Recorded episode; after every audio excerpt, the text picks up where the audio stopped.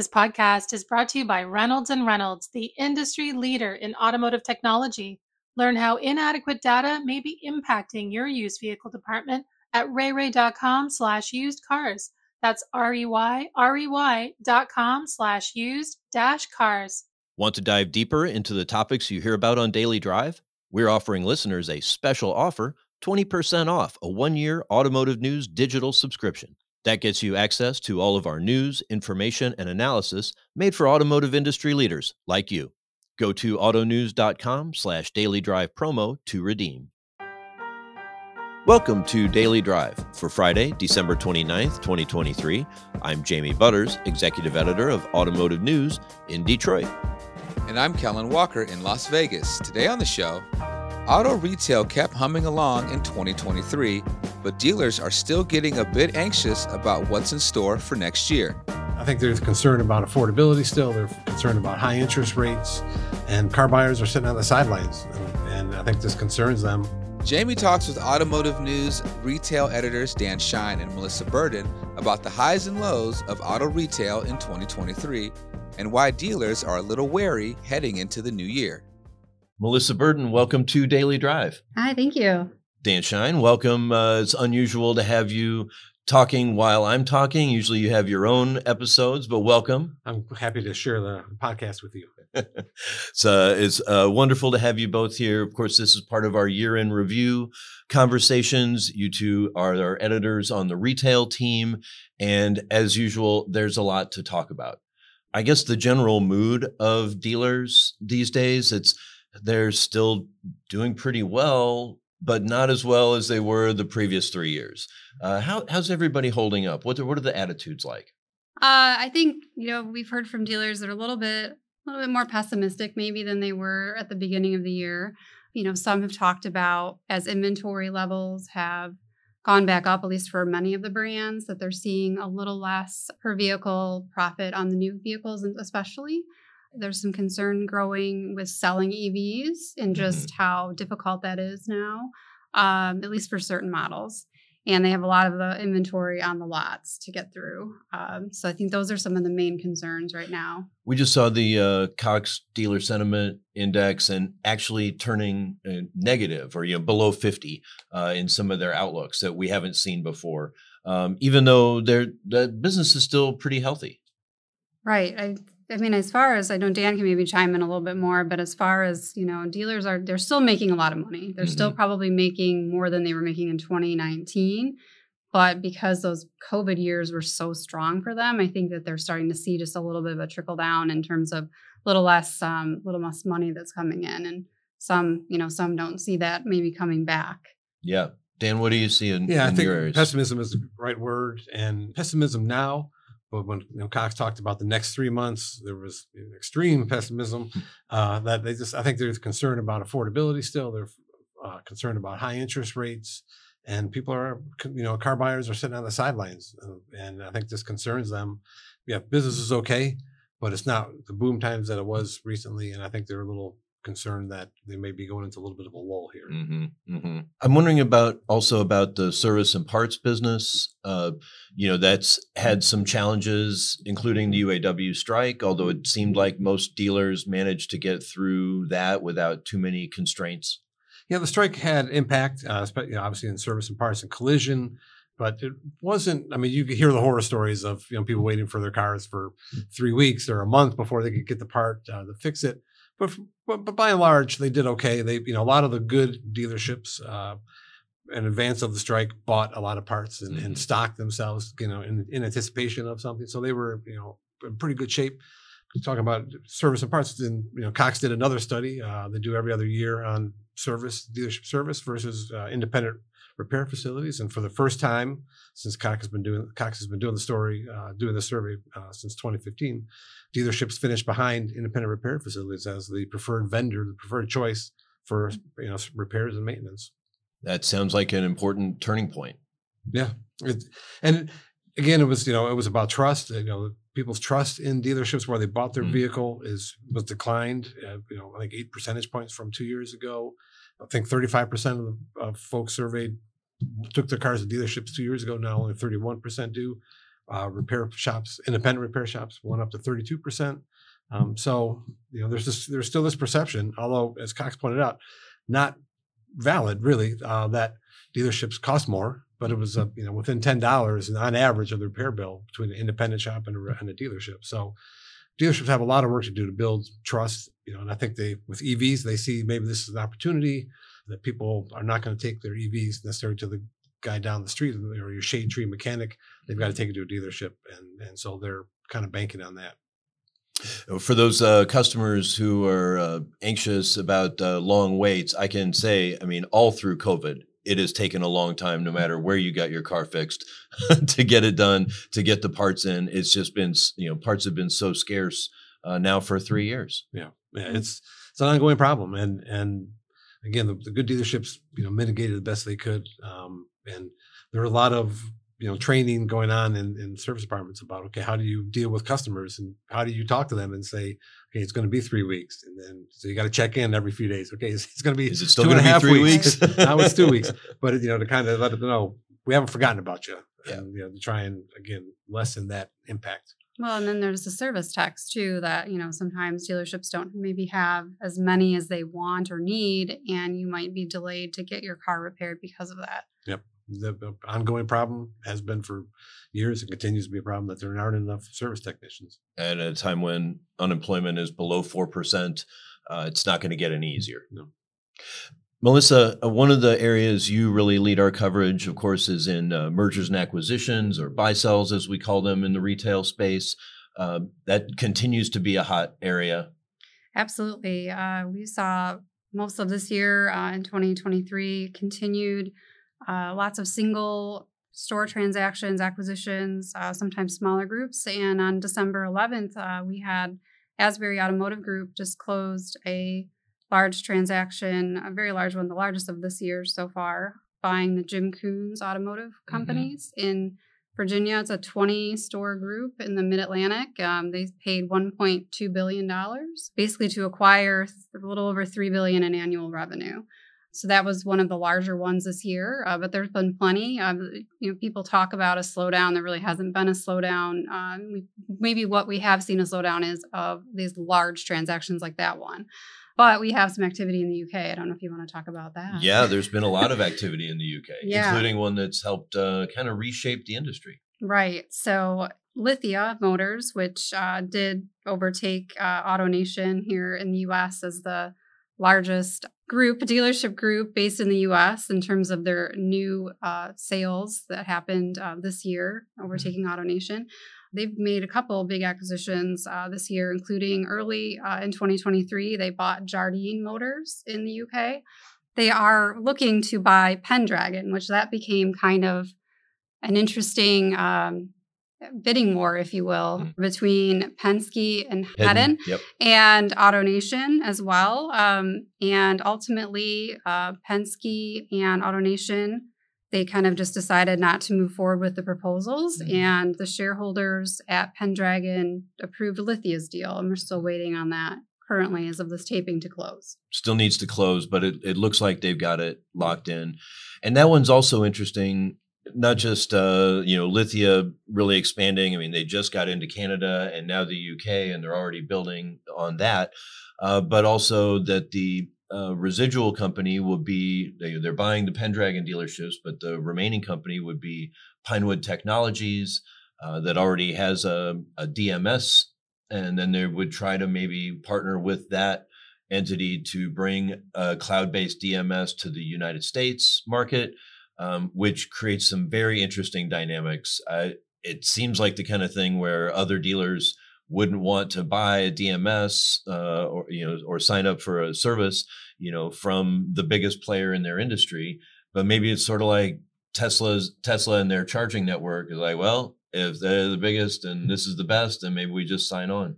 Right part of that transaction does give Lithia a, a stake an equity stake in Pinewood which is Pendragon's DMS system and that will be an interesting thing to see what actually happens in terms of what they're able to do here in the US um, in terms of signing up other dealers. Coming up, Melissa and Dan talk more about Lithia's big expansion in 2023, as well as increasing government scrutiny over auto lending practices. That's next on Daily Drive. The auto industry's shift to carbon neutrality is here and it's accelerating. But is it enough? This is a moral imperative, an economic imperative, a moment of peril, but also a moment of extraordinary possibilities. No more hesitancy, no more excuses, no more waiting for the others to move first. There is simply no more time for that. Driving to Zero is a new podcast series from Automotive News that looks at the auto industry's roadmap to carbon neutrality. We take a big picture look at the environmental, political, and social trends pushing the move toward a greener future. And we pull back the curtain on how these decisions are being made at the highest levels. I said, you know, the, the headline that you need is is GM believes in an all electric future, and I think Dan Ammann and Mary Barra pretty much said the same thing, which is is like, but but we we don't. Spoiler alert, they came around to that idea. Find out how and much more. I'm Jake Neer. Join me and Automotive News Executive Editor Jamie Butters on Driving to Zero, available now wherever you get your podcasts. Lack of inventory, increased auction fees, and a volatile market means stocking your lot can be challenging these days. To be successful, you have to move fast. You need to make decisions quickly at auction. You need to inspect trade ins and decide on an offer that will benefit you without slowing down the sales process. You need to appraise and price vehicles with the most up to date information possible in a market that can change quickly. But the data you rely on to make these decisions could be holding you back. How often do you find yourself manually filtering through comps because there are outliers that don't match the vehicle you're appraising? When unexpected mechanical issues come up, how much time do you have to spend looking back through comps to reprice the vehicle and determine if the reconditioning costs are worth it? How long do you spend searching through individual auction and third party websites for the inventory you need? These problems affect the entire used vehicle process from acquisition to appraisal to merchandising. Visit reyrey.com slash used cars to explore how old and irrelevant vehicle information may be holding you back and discover how to make improvements for faster, more accurate, and more profitable decisions.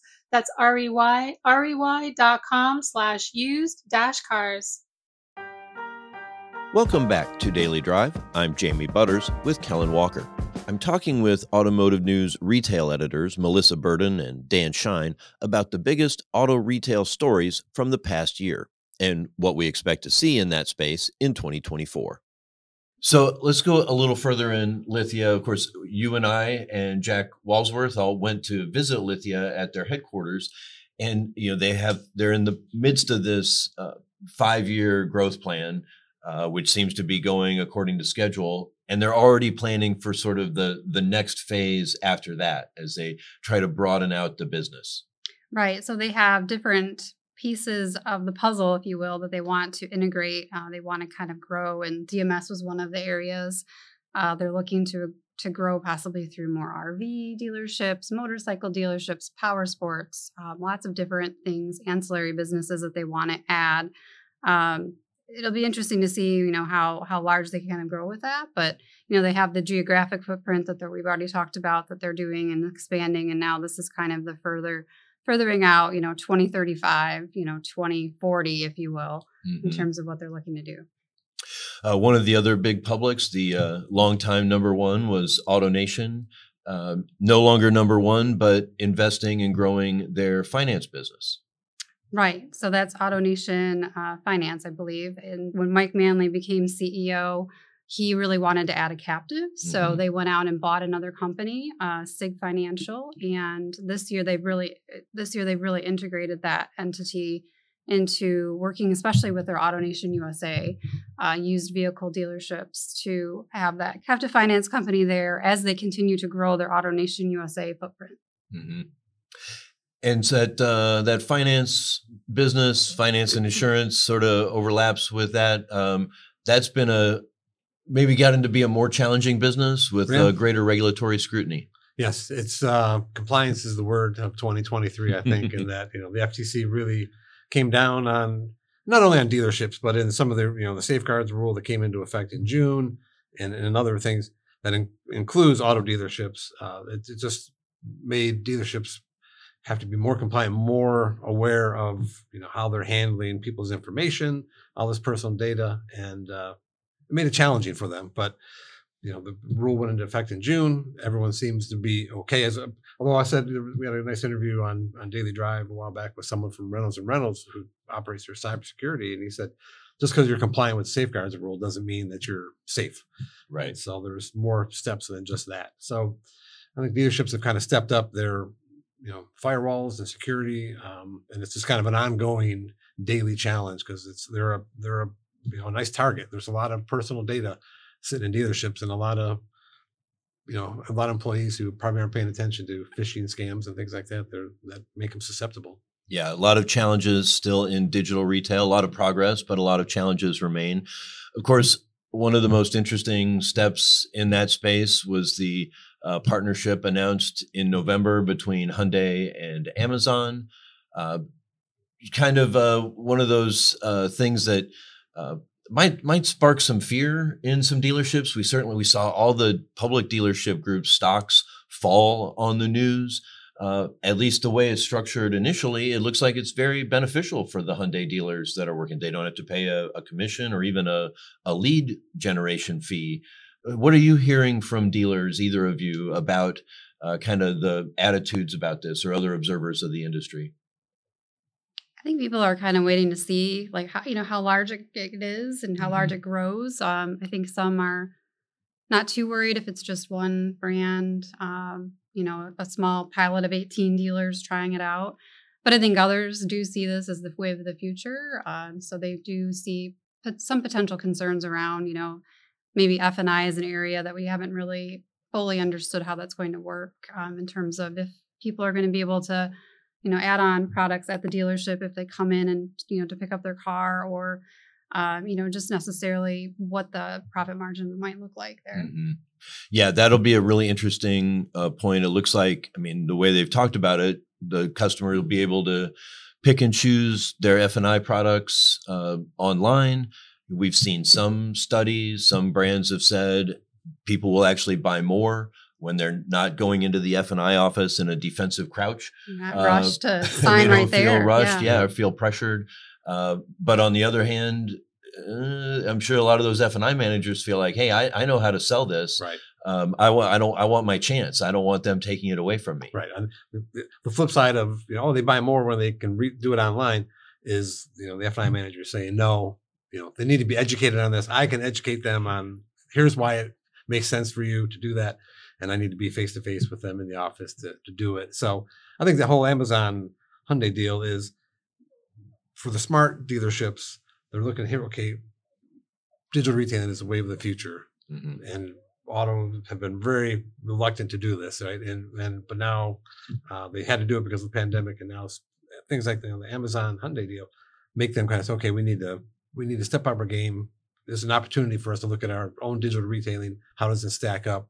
And you know, we, if we can compete with them online, then we'll be okay. So I think, again, I think it'll be, you know, it'll be fine for dealerships. They just they just can't you know take it lying down yeah it'll be it'll be one of the big stories to watch throughout 2024 of course we said the pilot's just going to get started in the first right. quarter and we'll see how quickly it spreads through other Hyundai dealerships and maybe other Hyundai group brands and and onto other brands. But you know, the concern, I think a concern is the way Amazon has taken over the the book retailing market and this sort of I think the reason those stocks fell is the idea, oh, they're going to do the same thing to cars that they did to books. Of course, uh, dealers have their state franchise laws and franchise agreements with the manufacturers. It looks like they would be well protected, uh, but you deal with an entity that big and that powerful and that smart, and it makes people nervous. You know, one of the other really interesting digital retail players is Carvana. Um, you mentioned Asbury earlier. I remember um, being so impressed. Um, CEO David Hult, you know, bought a car from Carvana, you know, in the boardroom so that all of his management team could watch how it was done and and see what that customer experience is like. How's Carvana holding up? It's been a really difficult, turbulent time in the used vehicle market.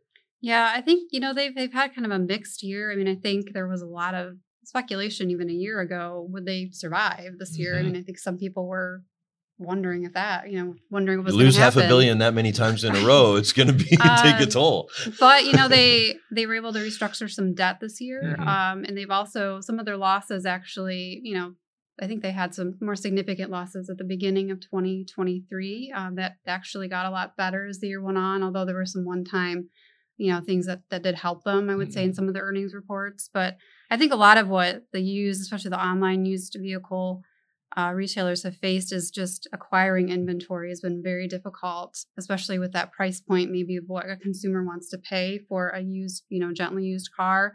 A lot of the companies that we cover have faced that, you know, publics, private dealers, online um, used vehicle only dealers. So that's been an issue. And we saw Shift Technologies actually file for bankruptcy this year as well. One of the smaller online only competitors. Right. Right. It's hard to know if that's the that's the tip of the iceberg or just you know it's a it was a poor small run company, you know, poorly run small company. I know that um, you know CJ Moore, who covers the auction wholesale market for us, did talk to people about Carvana, and, and you know, one analyst said that you know first four or five months of 2024 could be really important. If they continue to have kind of poor showings in the first couple of quarters, then you know maybe this might be it for them. But uh, they've seemed to be kind of resilient, and maybe they will be again. What else are you looking forward to or anticipating as big stories for 2024? Melissa, I'll start with you. I think you know we'll continue to follow M and A. That'll be interesting to see um, see where Lithia especially goes in terms of what else they might buy. Mhm. Uh, we know that they're looking to add more, you know, more annual revenue through acquisitions. I do think the Amazon Hyundai pilot uh, will be interesting to follow as well. And I think too, just seeing profitability at dealerships, what ends up happening um, with as you know as, as inventory levels are pretty much getting really close back to where they were pre-pandemic. Those are some of the things I'll be looking to see. There was all that talk about how much better the industry ran with low inventories, and here we are, almost all the way back to full, fully bloated, overflowing inventories that we had in in 2019. Uh, Dan, what are you going to be watching? I think uh, for F and I, looking at affordability, interest rates, and how those continue uh, impacting F and I offices and, and how they respond. Looking at more omni-channel uh, retailing in the F and I office, and have you know more people can feel comfortable starting online, finishing in the brick and mortar store, and but not having to sit there for three hours like they're at the DMV trying to renew their license or something. Uh, and for service and parts, it's it's cars on the road are 12 and a half years old. They're ripe for all sorts of repairs and maintenance. But 70% we know when the three year warranty is up, 70% of these customers go elsewhere. How do service and parts dealership departments get them back into the fold and, and get their business back? Well, we'll be watching how those develop over the next year and, and beyond. Uh, thank you both so much for joining me today. Dan Shine, Melissa Burden. Thanks for being here on Daily Drive. Thanks, Jamie. Thanks. That's Daily Drive for today. I'm Jamie Butters. And I'm Kellen Walker. Thanks to Automotive News coordinating producer Jake Neer for his help on today's podcast. You can get the latest news on auto retail, service and parts, and everything happening in the auto industry at autonews.com. Come back on Monday for a conversation about the role government played in making, selling, and buying cars in 2023. I just think back to the headline, and it was car dealers don't have the answers on the EV tax credits. And that's really where we're at. It almost just stirred up more questions than there were answers from Treasury. If you enjoy the podcast, remember to like, leave a review, and subscribe so you never miss an episode.